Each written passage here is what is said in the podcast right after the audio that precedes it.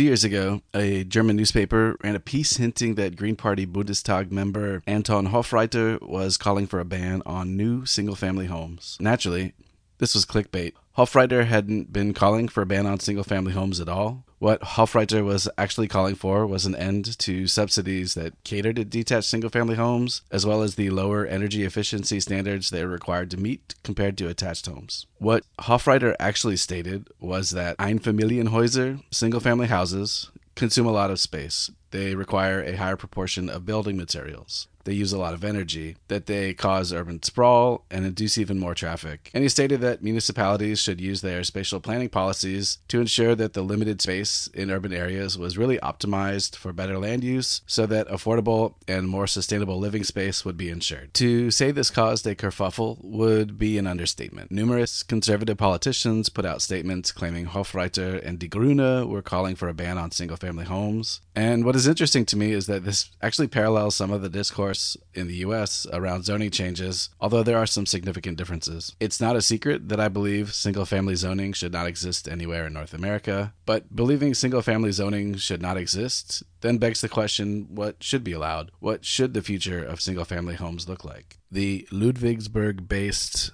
Wüstenrot Stiftung recently announced its winners for a design award focused specifically on this question. Two of the winners, in my opinion, offer a glimpse into how I believe we should be thinking about single family homes and recompacting cities, and not only cities, but also rural areas and suburbs as well. In this week's episode, we'll be talking about the future of single family homes.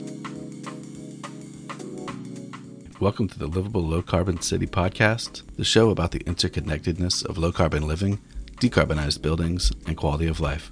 I am your host, Michael Eliason, architect and founder of Larch Lab.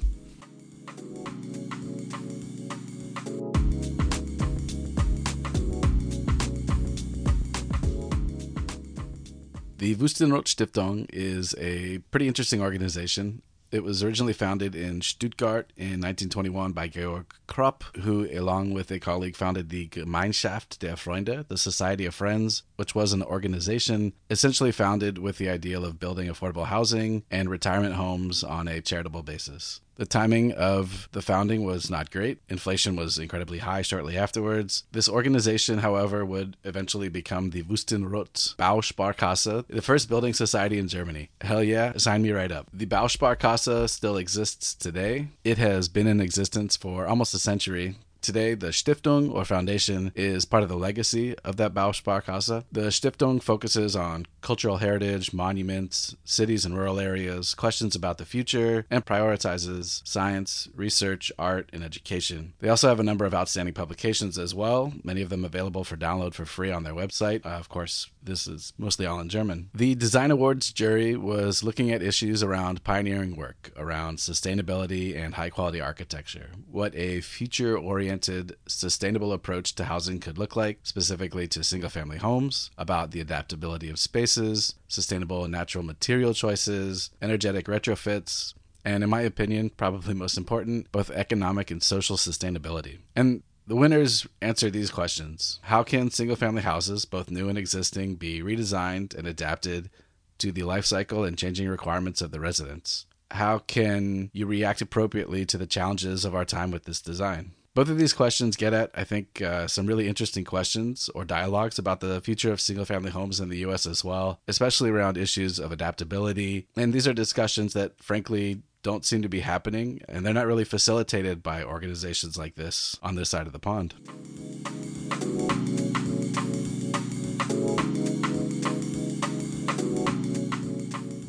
The first project to highlight is an incredible little infill in the Ehrenfeld neighborhood of Cologne. Ehrenfeld is a wonderful built up district, lively, great mix of uses, really good nightlife. It's kind of become one of the hipper and trendier neighborhoods in Cologne. And it's largely composed of perimeter block development with smaller connected multifamily buildings and relatively lush courtyards. And the site for this project is a former car garage situated between two three story multifamily buildings. The parcel is a gargantuan 11 foot 6 inches wide. Other than the garage, it seemed that there was little space for anything else in this gap. In German, a Baulücke is a small gap in an urban setting between buildings. In this project by Wolfgang Zeh is a new single family house with workspaces, and in this instance, the architect is also the owner. This project features a number of flexible spaces over three floors and three mezzanines or galleries. The lot is itself a postage stamp.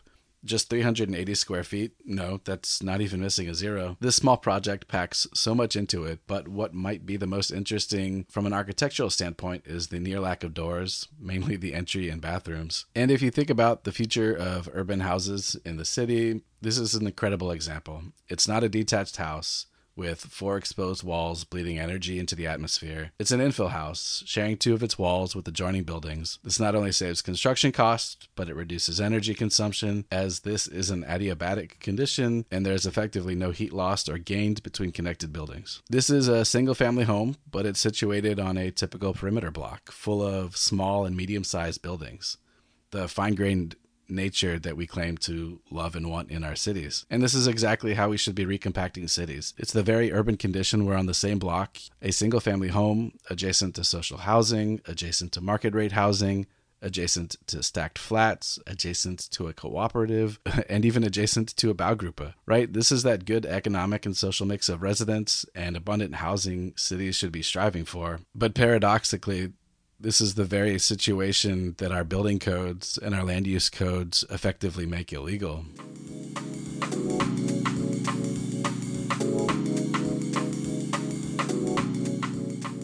The second awarded project was a bit of a surprise. It's also a project that I really, really adore. If you listened to the previous episode of the podcast, you might recall what I mentioned about zoning in Germany that there is no single family zoning. Even the lowest use category allows for small apartment buildings and other uses. Unlike US cities, this also isn't a category that consumes most of the land area of a German city. It is largely found in rural areas or the fringes of a dense metropolitan area. Now, that doesn't mean that there aren't single family neighborhoods, there most certainly are, it just means that there's more flexibility and there are more housing options within and around those neighborhoods. Now, close your eyes for a second while I describe this project's location. This project is in the Bavarian town of Munsing. Now, I shouldn't even call Munsing a town. Munsing is a dorf, a village. It has a population of less than 4,500 residents. It's a settlement that dates back to about 1000 CE, just east of the Starnberger See, about 30 minutes or so south of Munich. Its landscape was carved by glaciers. It is a landscape,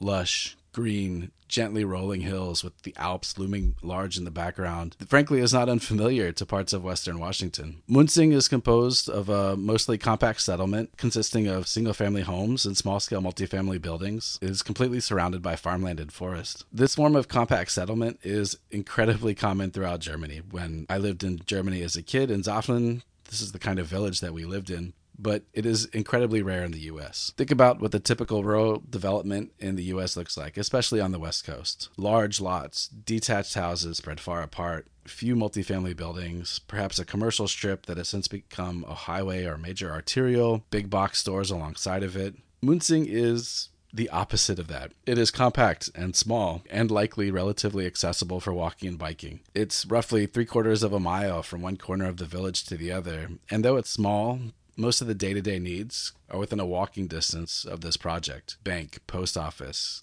cafes, local pub, bakery, grocery store. Now, this project by Arc Architekten is called Alle unter einem Dach, all under one roof. Now, this should give away what I love about this project. All, not one, all. Did you figure it out? Nope. This isn't a detached house. It's not even one home. This is a Baugruppe, a collectively planned and self developed project consisting of two slightly askew bars with 24 homes between them, situated at the outer extents of the village. It consists of a variety of housing forms. There are row houses, there are apartments, there are homes from one to four bedrooms. This is a family friendly development nestled at the boundary between village and farmland. It is also multi generational housing. The community 55 residents, including 18 kids, all the way up to residents in their 70s. The aim for the municipality was that 60% of the residents would actually be from Munsing. I believe that this project actually exceeded that. And it's also interesting to note that the initial concept for this project was detached houses. In essence, you have 24 homes that take up the space of five or six. This approach not only seems more rewarding from a social sustainability standpoint, but environmentally and economically as well. From a design standpoint, its form and materials reflect the legacy of building in rural Bayern. A simple compact form with gable roof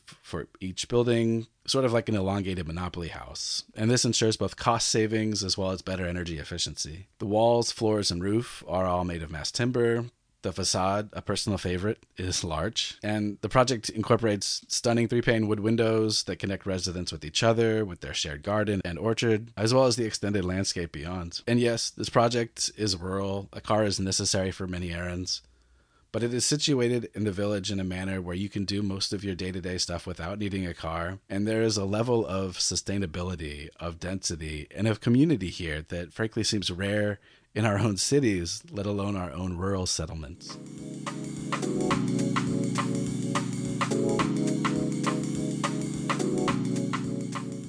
This settlement also reminds me of a really incredible project situated a little bit outside of Almere in the Netherlands, a nine unit Baugruppe by Bureau SLA with Zakkenmaker. It's a 100 meter long, low slung, single story building that hovers slightly above the landscape. The project was originally founded by an artist who had a very limited budget and his architects basically directed him to team up with others to to build a multifamily project together to leverage their costs to make a better more cost effective building. What's interesting about this project is the interior of each home was designed by the residents of that home, and the architects worked with them to align windows and doors on the facade as needed while maintaining a relatively cohesive design for the overall building. So, from the outside, the exterior looks relatively kind of clean, crisp, normal, but the floor plans they differ quite dramatically. There is a wonderful frivolity to this setup. The arrangement on this site also left most of it open for green space, as well as a shared garden, something that surely would have been much more difficult with nine detached houses and the corresponding driveways. And this project is sort of a masterclass in low carbon living, a foundation with a minimum amount of concrete, a structure that is a hybrid of wood beams, cellulose insulated prefabricated wood cassettes, and steel columns. These are family sized homes with working spaces integrated as well. And all of it opening to the forest and meadow behind the site. This is a really incredible project. It's incredibly cost effective. And there's a reason that it has racked up several awards, uh, including Frame Magazine's Co Living Project of the Year in 2019. But we don't build this way in the United States. We don't come together as a community to build collective housing really at any scale there's not a lot of support from government. Financial institutions aren't really set up to incentivize this and facilitate it either. But to me, it offers a much more rewarding way of living, of dwelling with other people in urban environments and even rural areas.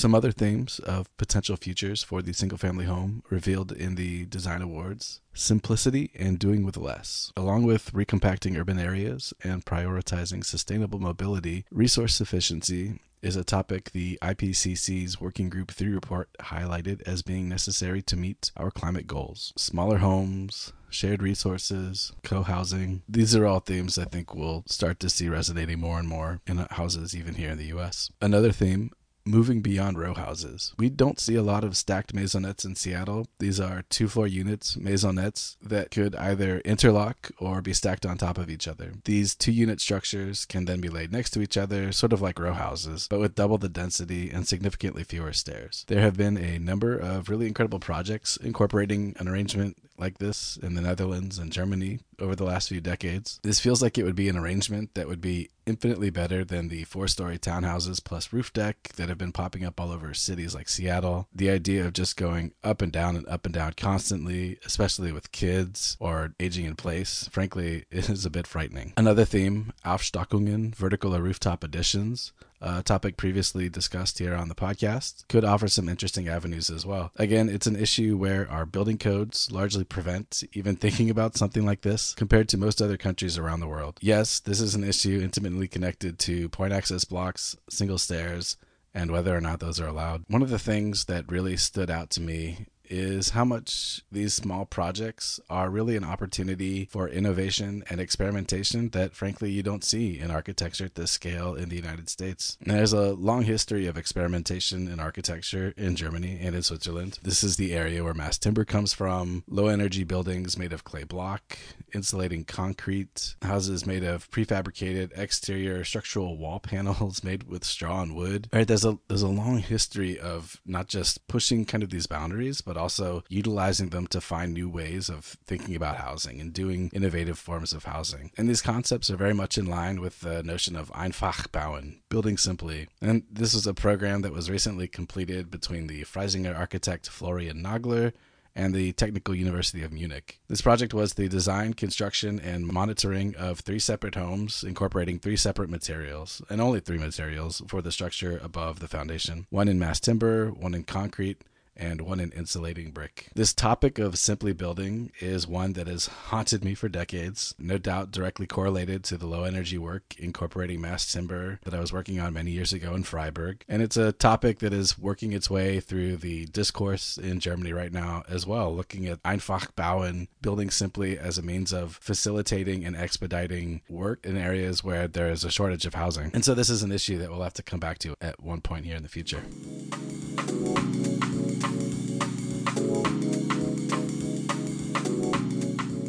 One theme that was notably absent from these projects that I think we'll start to see with the combination of rising housing price and solutions for the social isolation crisis uh, was more innovative forms of cohabitation and co-living. So yes, we're talking co-housing, Baugruppen, Clusterwohnungen, and other similar shared living arrangements. One of the projects we worked on last year at Larch Lab was for a sort of Clusterwohnung set completely within the form of a three story single family house with seven suites for 12 residents, 12 residents being the max number of people that could occupy a single family zoned lot without being related to each other. The idea is that each floor has both common spaces and locked off private suites, each with a bedroom or two, a private bathroom, and a sort of small sitting area with a Teeküche, a tea kitchen, not a full kitchen, just a space for a sink and some cabinets to store things for either early morning or a late night snack. And the breakdown of this was pretty straightforward. The ground floor will be a generous living area or salon, a massive kitchen and dining area, along with entry, large coat closet, and mechanical room. The suite on the ground floor would be accessible, and then each of the upper floors would feature three suites and various common areas. Two of the suites, one on each floor, would have two bedrooms, one of which was intended for a couple with a child, the other for a single mother. The balance of the suites for singles and couples, interspersed amongst these suites, the common areas, a kids' play area, a library, a reading nook,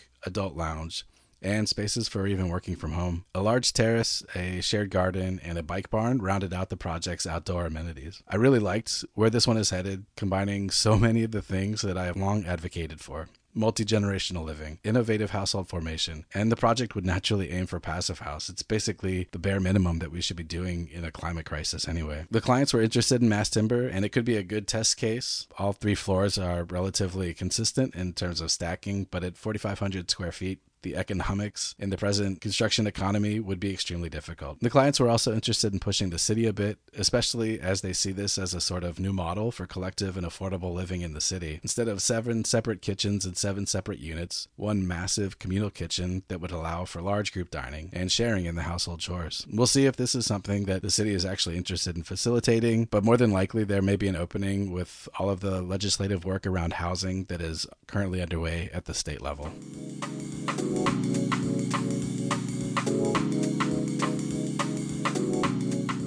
So, what is the future of the single family home? Well, the elimination of single family zoning, a discussion underway in so many US states right now, caused the single family home to just disappear? This is incredibly unlikely. If you count townhouses and row houses as single family homes, which, if we're being honest with ourselves, they are, we actually have more single family homes today in Seattle than any other point in our history. But today, the median price of a new detached single family home in Seattle exceeds a million dollars. The only other options for housing in this city are poorly planned, auto-centric, and inaccessible townhomes, or increasingly small, bowling alley shaped studios and one bedrooms in large apartment complexes. But there's this whole ecosystem of possibilities, of potentialities in between those two extremes. And unless we find new definitions of what a single family home is, and more importantly, legalize and incentivize them, it's going to be something that becomes less and less attainable for working and middle class residents. We'll be pushed farther and farther out of the city.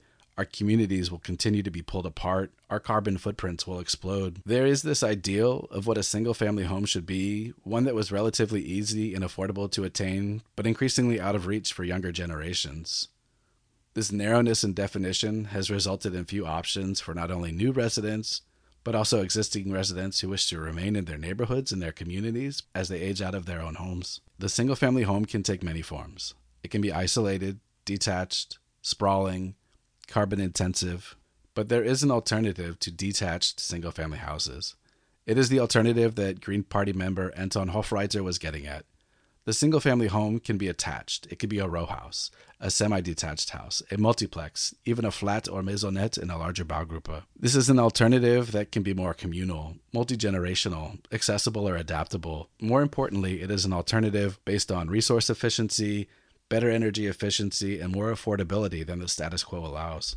This is one of the reasons I have been such a vocal advocate for Baugruppen and other forms of community oriented non market housing for so many years. I have zero desire to live in a detached house, far from friends or family, in a neighborhood where even walking to do daily chores is either impossible or hostile. In in a world with abundant housing, we would have those alternative options available. Eliminating single-family zoning, it won't eliminate single-family homes. Far from it, it will actually allow them to bloom. That's all I've got for this week. I will post links to these projects as well as the Wüstenrot Stiftung's publication on the winners. Till next time, ciao.